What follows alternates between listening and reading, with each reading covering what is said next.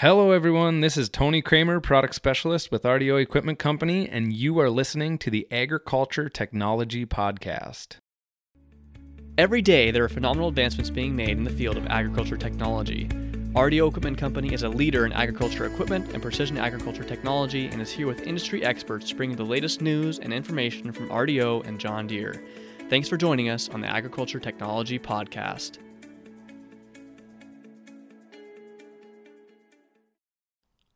Welcome back to another episode of the podcast. This is episode number 60, and today we are going to be talking about 100 years of John Deere tractors.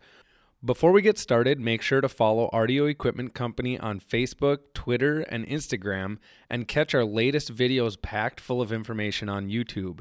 You can also follow me on Twitter at RDO Tony K. As you know, there's a lot of different ways to listen to this podcast. We're streaming this out on websites. We got it on SoundCloud and many mobile podcasting apps. Most of you are listening to this on Apple's podcasting app, and you may have noticed that they recently updated the app. It is now easier than ever to leave us a review. If you click on our show in the app and scroll to the bottom, there's a write a review button. We'd really like to hear from you as we continue growing and improving the show. Reviews will also help new listeners find our content. So, if we haven't already convinced you to leave a review, please pause the show as long as you're not driving and give us a quick review. With that, let's get back to the show. I am really excited about this episode. This is one I've really been waiting to record. I'm excited to welcome Neil Dahlstrom to the show, who is the manager of corporate archives and history with John Deere. Thanks for joining me on the show today, Neil. To get started, I'd really like to hear a little bit more about you and your background and how you got involved in this industry. Yeah, thanks for having me, Tony. So my my road to John Deere history wasn't wasn't a straight one. I grew up loving history and studied history in high school and college and graduate school and decided I wanted to be an archivist. I really enjoyed history, but found out I really enjoyed artifacts and correspondence and records.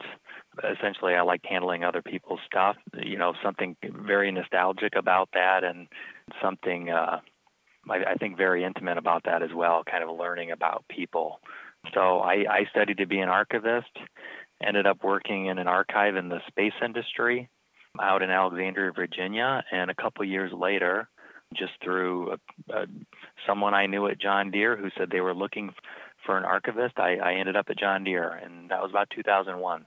That is really neat to hear your story. It's a, a, definitely a unique one. To find yourself from the space industry to John Deere is quite a unique roadmap to get where you are. So we're talking about 100 years of John Deere tractors. Now this is a a huge milestone in John Deere. My grandpa when he started farming, his first tractor was the old John Deere steel wheel GP, and I still remember that to this day him talking about that tractor and absolutely loving it. So to to hear all of this about John Deere being hundred years old with with offering tractors is a really cool and and really unique show. So getting started, let's just get a little overview of the John Deere archives. What do you do there, Neil, and and what's all there? Yeah, the, the John Deere Archives is a, a pretty amazing place. The archives itself has been around for over 40 years. Now, to put that in context, John Deere as a company was 141 years old um, before the archives was created. So a, a lot had happened, but we're essentially the institutional memory for the organization. And we do that by collecting records, by collecting artifacts, by collecting pieces of, of equipment that were produced by John Deere, subsidiaries, acquisitions over that 188 years. Um, so the, the collection ranges from millions of photographs that go back to the 1860s to advertising, brochures, posters you'd find hanging on a dealer wall in 1900 to service literature, build records for John Deere tractors that go back even before 1918 to the beginning of the Waterloo Boy, and, and lots of other things in between. So we're we're pretty selective in what we keep. You you can't keep one of everything as much as we'd like to. And at the end of the day, we try to to figure out what happened at Deere, why it happened, what were the drivers, what were the successes. So there there's a lot of pieces here just hearing you talk about everything that's there i can i can just tell you right now neil that if i were to visit the john deere archives i would be like a little kid in a candy store.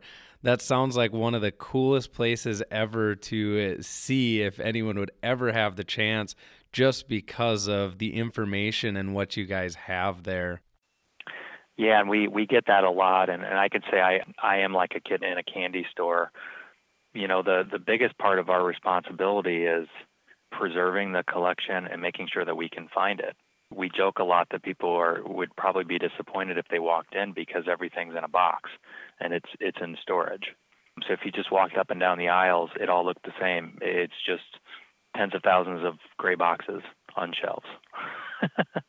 so of course, once you get inside, that's that's where the treasures are that definitely puts everything into perspective and actually leads me perfectly into my next question. So, going back John Deere history, let's talk a little bit about this this huge anniversary that John Deere is coming on. How did John Deere get into the tractor business back in 1918? It's a pretty fascinating story.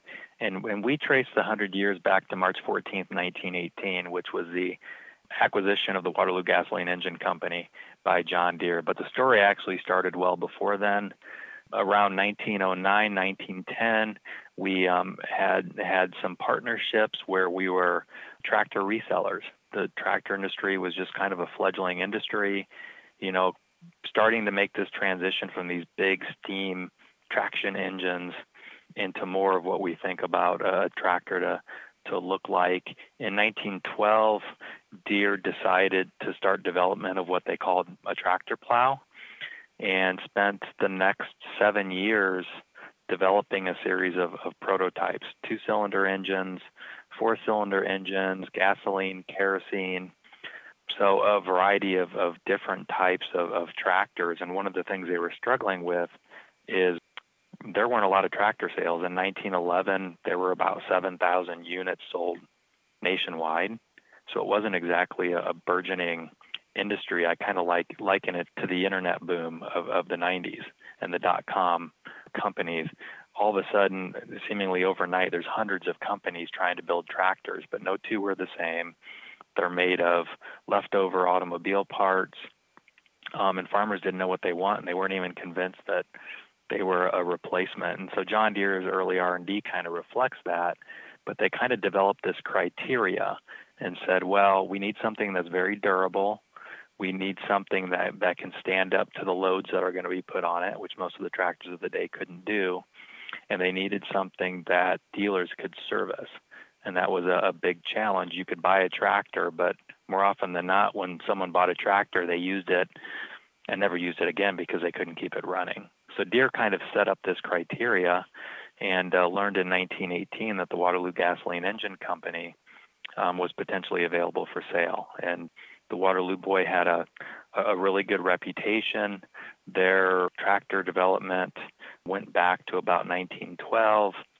In seemingly very short time, Deere um, uh, purchased the Waterloo Gasoline Engine Company for $2.25 million in 1918. So it was a, a bitty pr- pretty big acquisition for the time, but it fit all their criteria.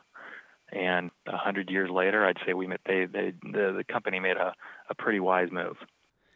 Yeah, that's really neat to hear how it got started and and how it kind of came to be uh, having John Deere in the tractor business. So March of 1918, John Deere purchases the Waterloo Boy 1922, there's another big milestone that happens. Talk to us a little bit about that one. Yeah, 1922 is, I'm happy to say, a milestone that never happened. which is in 1920, 1921, there was the beginnings of an agricultural depression in the United States. We're coming out of, of World War One, which ends in 1918. World War One, there's food shortages, there's shortages in manpower on on American farms. Well, things are getting back to normal, and now there's this tremendous amount of overproduction. Tractor sales now are in the hundreds of thousands a, a year, industry wide. And in 1922, John Deere is struggling financially, like all agricultural equipment manufacturers. And um, the board of directors gets together and, and they have some discussions around whether or not Deere should stay in the tractor business, whether or not farmers would actually adopt tractors. In 1921, Deere sells less than 100. So there's there's some concern. Uh, Deere hasn't turned a profit in the business, and actually, it, it wouldn't be until the late 1920s that Deere actually turns a profit in the tractor business. So it's very much a long-term view of the world. But in 1922, they went ahead and decided, first of all, to continue development of two-cylinder tractors, and second of all, to order 10 new experimental versions of what became the Model D that came out the following year in 1923, which had a pretty big impact on the farm.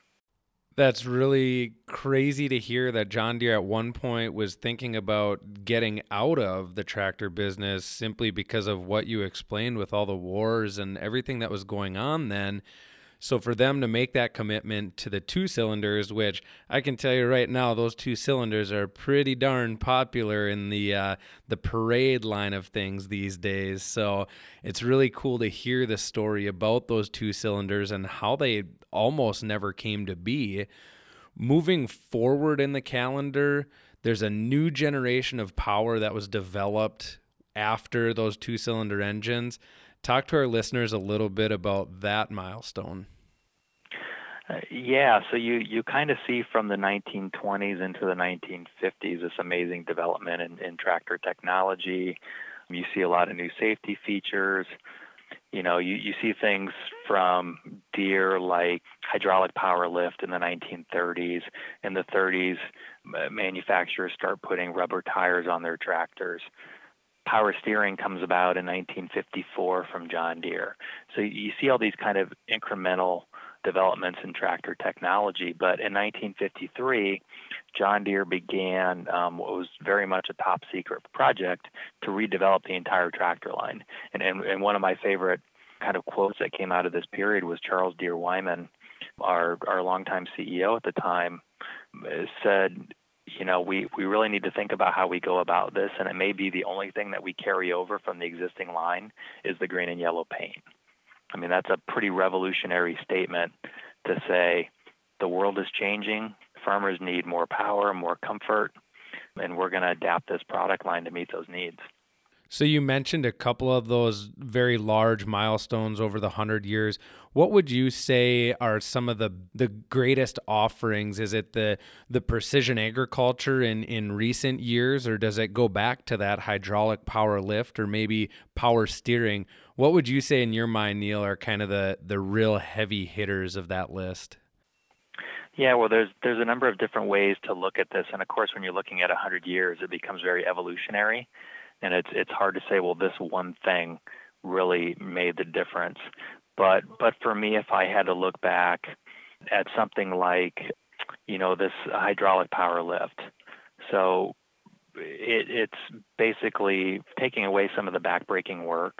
It's, it's making farmers faster and more more efficient anything that you can do with your implements while the tractor is actually in motion, I think is a, a huge dramatic improvement. So you look at something like that in the 1930s, power steering in the 1950s, and I love watching some of the the films of, of power steering and showing these tight turning radiuses and you just think about the kind of the increases in comfort level and that's something that's always been hard for me to imagine is is sitting on a steel seat in 1930 and especially being on on steel wheels and lugs, trying to plant or till. I just can't imagine that. But you know, you mentioned you mentioned precision agriculture.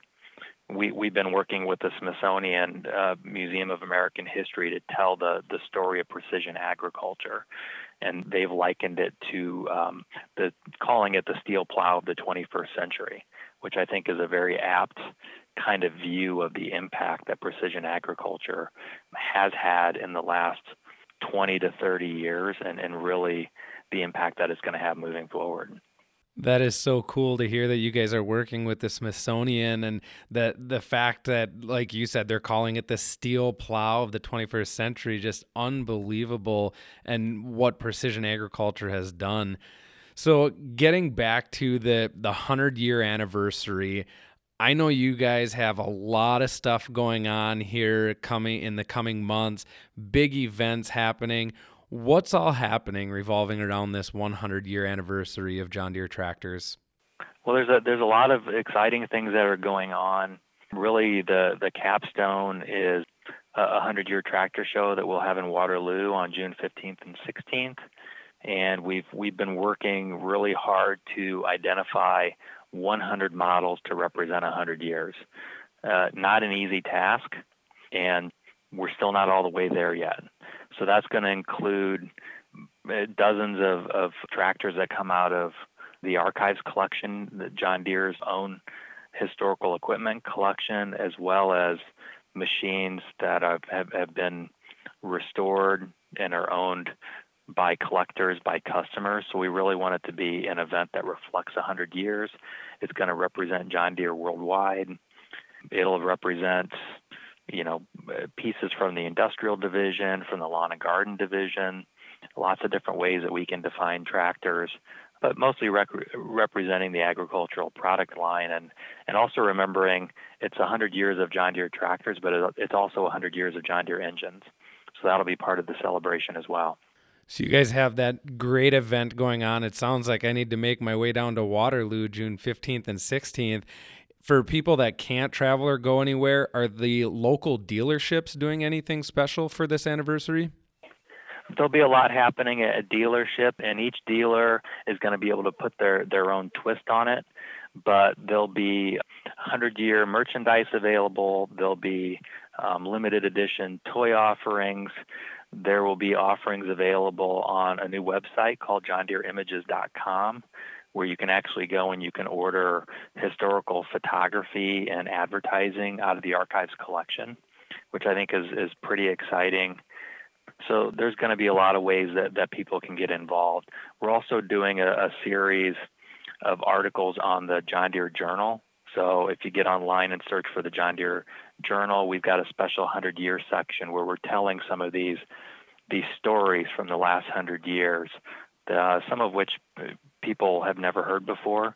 So it's been really thrilling for me to to really dig deep and and, and tell some of these stories, like the discussions in 1922, or about how in 1919 Deere engineers went to visit Henry Ford, and he asked Deere to build plows for Fordson tractors, and they came back to Moline and said, "Well, Henry Ford makes a lot of money. He's going to sell a lot of tractors."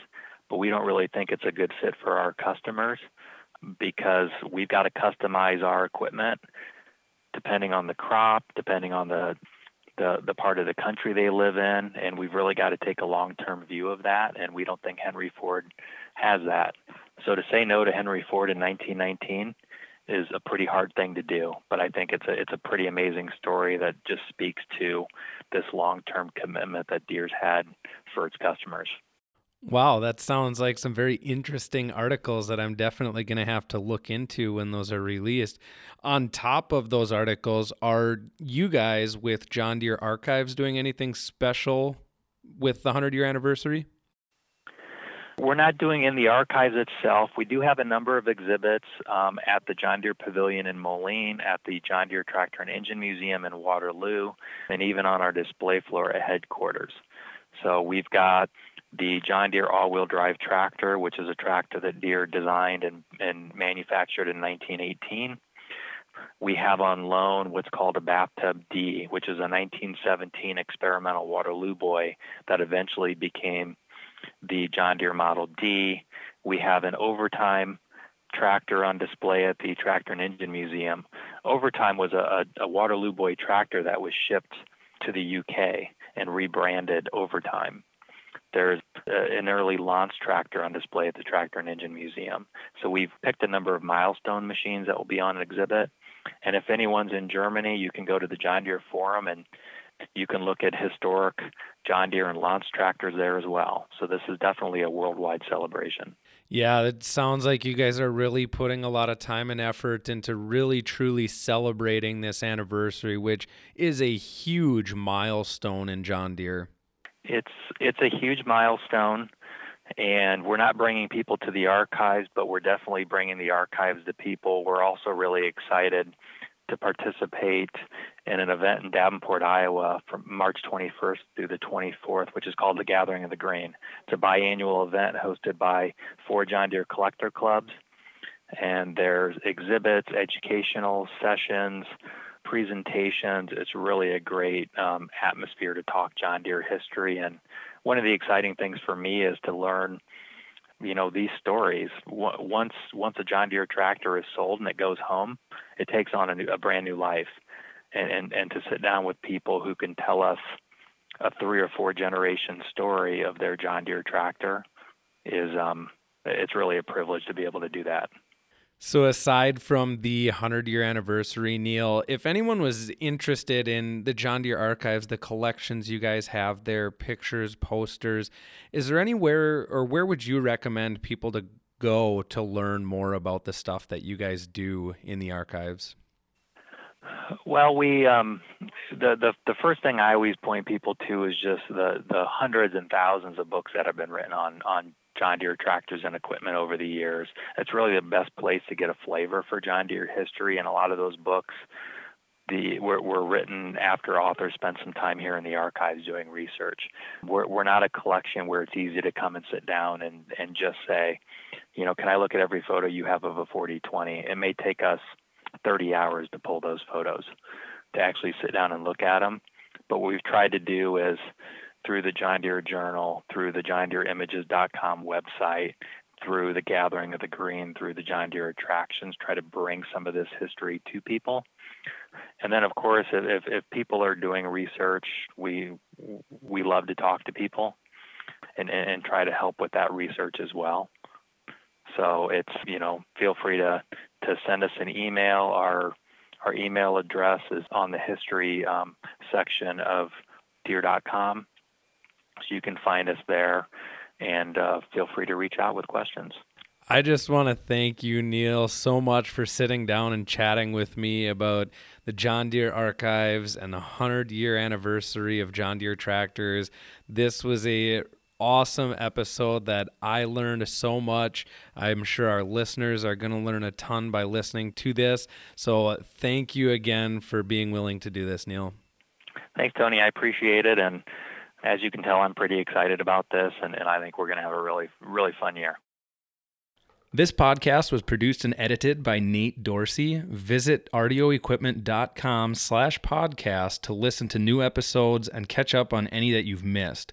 You can also listen and subscribe to our podcast on Apple and Android devices so that you'll never miss out on the latest news and technology from RDO Equipment and John Deere. If you really like this podcast, please share it on Facebook, Twitter, LinkedIn, or any of the other social media platforms that you are using. You can also connect with me on Twitter at RDO Tony K. That's at R D O T O N Y K, where you can tweet me questions, episode feedback, or ideas for future topics to cover. Please join us next time on the Agriculture Technology Podcast.